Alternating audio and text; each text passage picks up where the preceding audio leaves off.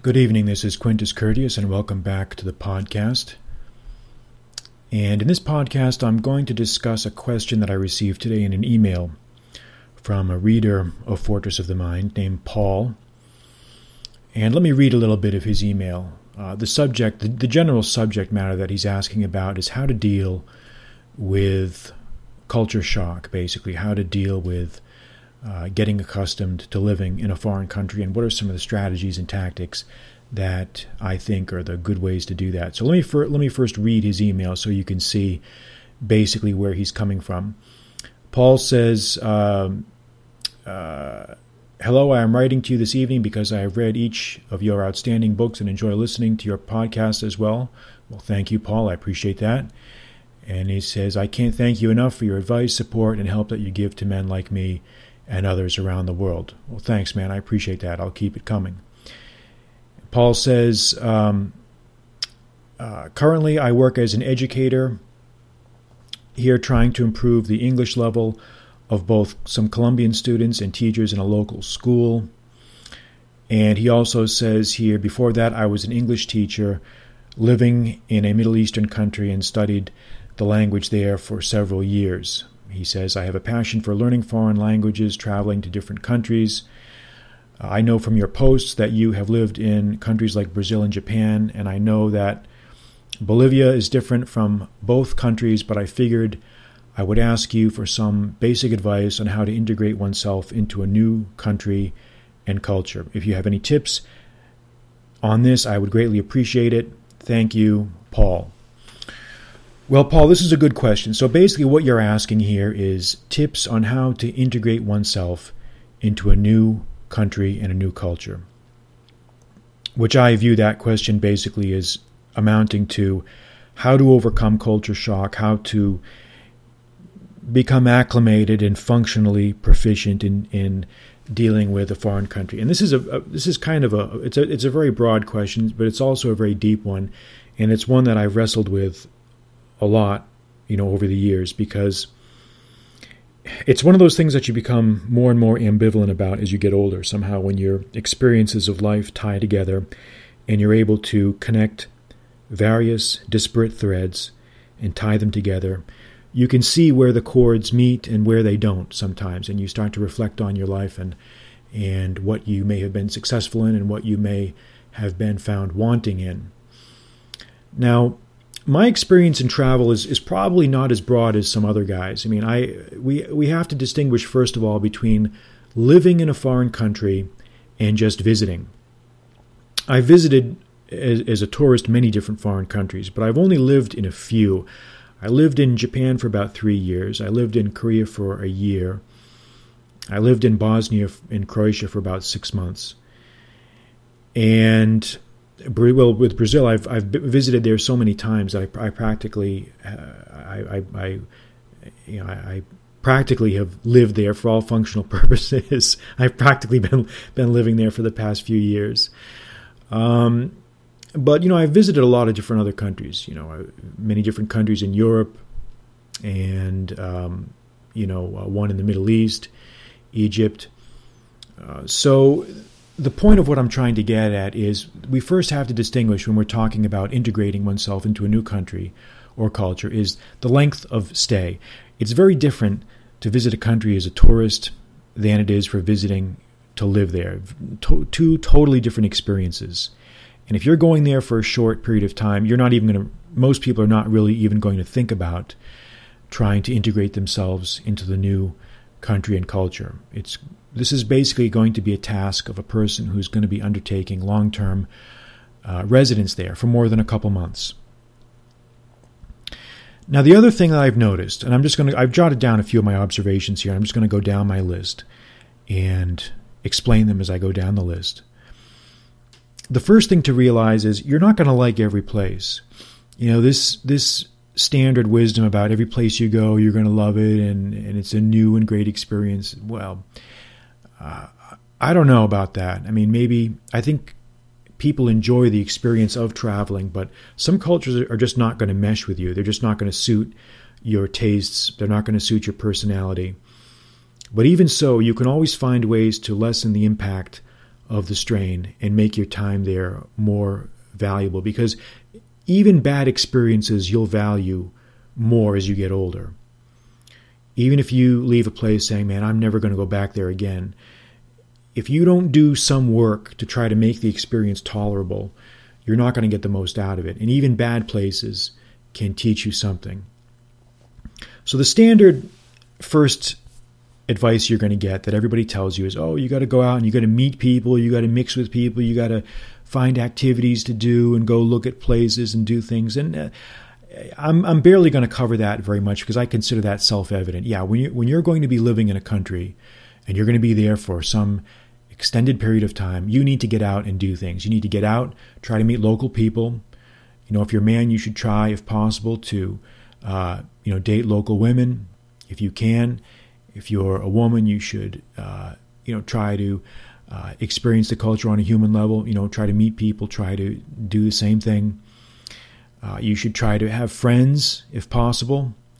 You should try to have regular activities that you do that can establish a routine and you should travel. You should need to get around and try to see local sites. You need to see. I mean, it, it never ceases to amaze me. There are people that have been to uh, to Rio numerous times and have never seen some of the local sites there. They've never seen some of the historic sites. They've never been to the museums. They've never done anything except just hang around on the beach. And I suppose that's fine, but you're not going to get the most out of a trip if you don't try to at least experience the local history and customs on some level go out to restaurants, eat, you know, avoid tourist places. I mean, all that stuff is is is newbie advice. I mean, that's that's that's something that I consider self-evident. That's barely worth mentioning, but you still need to do it. You still need to get out. And it's not easy. It takes effort. It takes willpower because there are times, there are days when you're going to get up and you're going to be like, man, what the hell am I doing here, man? You know, get me out of here you know you're gonna you're gonna change i mean i remember a couple years i went back to tokyo a couple years ago for a trip and i hadn't been to japan in in years and you know I, I, I talked to one of my friends while i was there. I was like man i, I just want to get out of here. I just i'm just not feeling it anymore.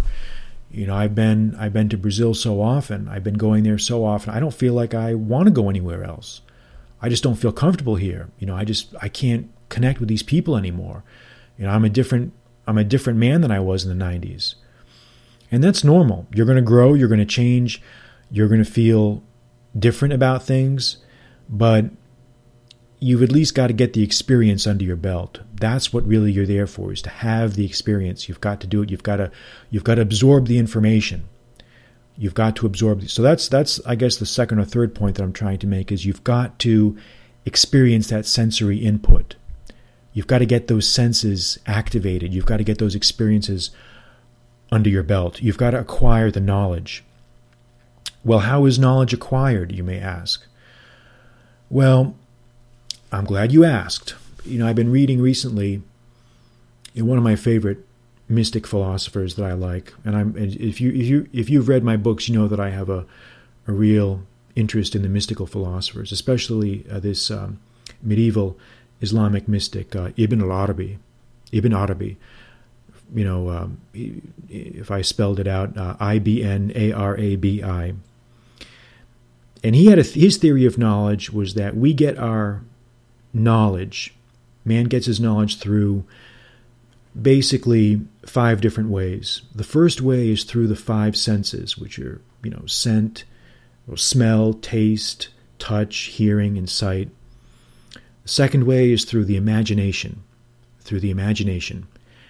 And what he means by that is that we basically function as the bridge. We ourselves are like this imaginary bridge, this demarcation line between the world of the real and the world of the unreal. And that's where our imagination is activated, that, that isthmus. He called it in, in Arabic barzakh, this, this isthmus between the world of the real and the world of the unreal, and that's what the imagination was all about. And for him, the imagination was actually a, a, a real way of acquiring knowledge, like through dreams, through that that trance state that mystics could get into. That was a way actually to acquire knowledge. You know, the third way of acquiring, acquiring knowledge is through cognition, cogitation, that's thinking. pondering things. The fourth way through reason, that's basically using logic and rational thought, similar to the cogitation, but slightly different in that reason really more focuses on accepted inherited wisdom from others. And then the fifth way is through memory, through our memories and things that we may have experienced in the past. So my point is from from talking about that is that if you want to make the most out of your your travel experience, you have to you have to acquire knowledge and activate those knowledge sensors, those five methods in all in all ways. And so even if you hate having a certain experience, you should have it. You know, you can't stay holed up in your room, you can't stay sequestered in your little cell. You've got to get out there and you've got to do things. Otherwise, it's not going to mean as much to you. You know, the next thing that I, next comment that I would want to make about making the most of your trip, your living abroad, or how to integrate yourself into a foreign culture, it's something I've noticed. Again, it goes without saying that you should try to learn the language. I mean, I would think by now that that, that would be something I wouldn't even have to mention, but I'll mention it anyway, just for completeness purposes. But you should be achieving some sort of functional proficiency in that language. Now, it sounds like you know you've lived in a Middle Eastern country, Paul, so you know about that already. You've already got that experience, and once you once you have the experience of learning one language, you are going to know how to learn others. It becomes easier the second or third time around. So that's going to be a good thing for you to do and keep in mind. But what I'm trying to get at here is this there's a paradox that, that I've observed. Maybe this we call this the um, integrating into the foreign country paradox. And this is you want to try to learn as much as you can about this culture. Okay? You're going to learn the language, you're going to learn the food, you're going to learn the people, you're going to learn their mores and their ways they live and all that stuff. So you're acquiring a tremendous reservoir of knowledge of how these people think and operate and live. But yet, this, and so that, that knowledge draws you maybe closer to them. But at the same time, the paradox is that that knowledge also makes you more aware and more conscious of your own culture, your own language, your own ways of thinking. And at the same time, it draws you apart from them. So there's this duality that you experience when you integrate into a foreign country, where you simultaneously become more closer in them to, with sympathy, but at the same time, there's this repulsive force that drives you away from them at the same time. So you, you almost begin to occupy this third world. This you're not really part of your own culture and you're not really part of their culture. You're sort of in this limbo. You're in this you're in this um, nether region where you understand both cultures but are not really part of either one. So as long as you understand that, and you know that that's happening, you'll kind of you'll be able to avoid a lot of this mental confusion that a lot of people get into when they find themselves feeling these emotions. The other thing I want to mention is that you've got to know what you want. You've got to have goals. You've, if you're going there, if you're going there for a purpose, if you're going there as part of a work or a job, and if you just want to make money and you don't care about learning anything, then fine, that's okay. You know, there are people that go. I've heard to these uh, they work in Saudi Arabia or the Gulf countries. They're, they're just there to make money. They just want to go in the oil business or whatever. They don't care, or India, whatever. you know, they're just there for a limited period of time. They just want to make as much money as they can. They want to get the hell out. That's fine. There's nothing wrong with that. And as long as you know that, you know, maybe that will save you a lot of turmoil. And the other observation here that I'd like to make on that is don't try to change the people. Don't try to change the local people. Don't try to explain yourself to them too much. And don't try to make them understand you because you're setting yourself up for frustration. I think if I look back on some of my experiences, I think I made the mistake sometimes of trying to make people understand or assuming that people had um, when they would ask questions about my background, they truly cared about the answers. And the reality is, people are going to have their own preconceptions about you no matter what. Just the fact that you're from whatever country, say you're from Canada or United States or England or France or Italy or whatever, people are going to have their own preconceptions. They're going to have their own stereotypes, and nothing you do or say is really going to change that. So don't try to over explain yourself. Let them accept you, let them take you as you come, and make them deal with the problem.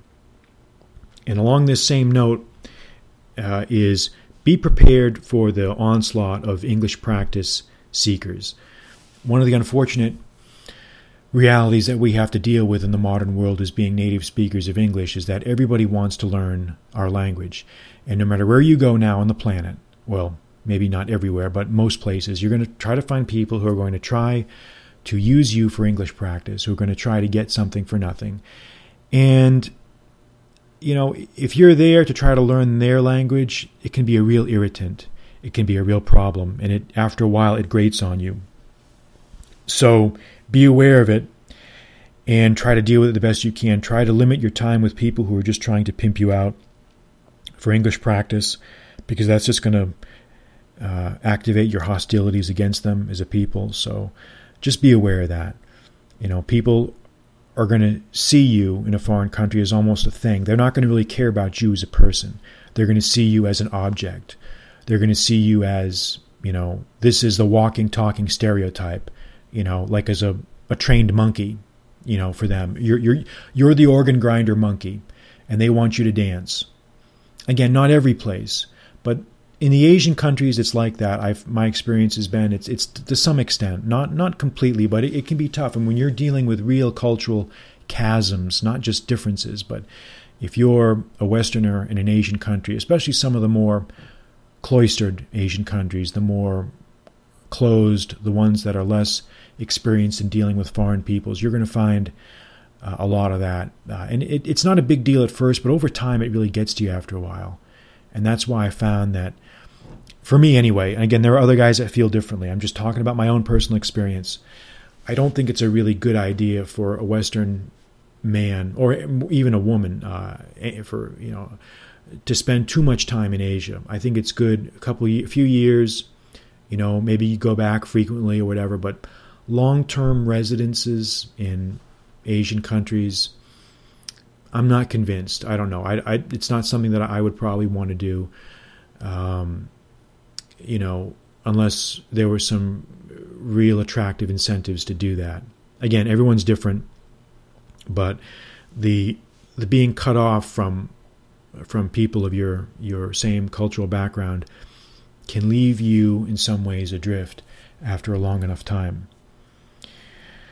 So if you're going to do that, if you're going to be living in a foreign country, you want to come out of it with something to show for it.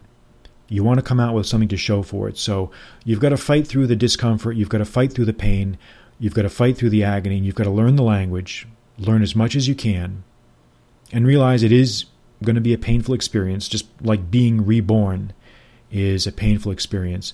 But it'll mean more to you as you get older and as time goes by. And I can't tell you if there's one thing that I'd like you to get out of this podcast, Paul, more than anything else, is that there is no such thing as a bad travel experience, really. No matter how your experience turns out, it's always going to be something good because you will draw on that experience for the rest of your life. And what I mean by that is if you say you live for a year or someplace in some country, let's call it country XYZ, and then you go about your life and you do something else, that experience of living in country XYZ is going to stay with you forever. You'll remember the smells, the sights, the sounds. You'll recall specific instances. You'll be, you'll recall specific vignettes. You'll recall specific uh, you know dealings you had with people you know great times you went out great moments you had with uh, you know your girlfriend or whatnot and those are the things that really make it poignant as time goes on those memories ripen into a very very nice final product that you can savor and chew on for the rest of your of your life so you've you've really got to hear me on that and um, and uh, and that should be the incentive for you to continue to have uh, force yourself into uh, experiences in the country that you're living in. Final two points I'll make is that you need to also have a refuge. As much as I want to preach getting out there and experiencing the culture, you need to take a break too. You need to have a retreat. You need to have a refuge. Um, you want to have a place that's nice. You know, you want to stay in a nice place. Like you know, you don't want to come home to a dump or one of these miserable hostels or whatever where you're just you know sharing a spot with five other people. I, I don't know. I just you know that might be fine when you're in college. You know, if you're just traveling around, but you don't want to be you don't want to be doing that when you're older. I mean, I I know one guy, uh, and I I totally disagree with his travel philosophy, but he likes to go to a. This guy's a you know he's got money, he's got means. You know, he he travels to a country in uh, Central America, and he makes a point of staying in these hostels. And at his age, I just think it's ridiculous. I think it's just, I, I think it's a, a, big mistake. I think that you're, I think the, the the alleged money that you save is is just is not worth it. You know, you want to be, you know, you can use Airbnb, you can use other arrangements. You don't need to stay in, in dives or dumps because you're going to want a refuge, you know, because no matter how pleasant a place is, sooner or later it's going to get on your nerves. And you're going to want to come home at the end of a long day fighting the crowds and dealing with the dorks and be able to just, you know, lie in your bed or your, your sofa and turn on the television and just zone out for a while. So, you, you, you need to consider that and focus on that. And also try to control your anger. I mean, you're going to run into a lot of people with preconceptions fed to them by the media about who you are and what you allegedly believe. And they're going to say, oh, yeah, all Americans like their coffee with uh, sugar or cream in it, and uh, everybody thinks this or everybody thinks that. And it might seem amusing at first, but it's going to get on your nerves after a while. So be aware of that and try to have patience. But those are the best tips I can give. I mean, there's no magic formula here, Paul. There's no magic formula. You've got to do the best you can. And the great thing is, you'll come out of this with a stronger sense of identity. You'll have a stronger appreciation for your own background, your own culture, your own language, and you will also have a greater appreciation for the culture, language, and people of the place where you will have lived. So you win, but you there's going to be some pain first. You're going to have to suck it up and deal with it. But you got to keep the ultimate goal in mind, and that is you got to fight, fight, fight until the last rag is on you, and you never reach the end zone. You never reach the end zone.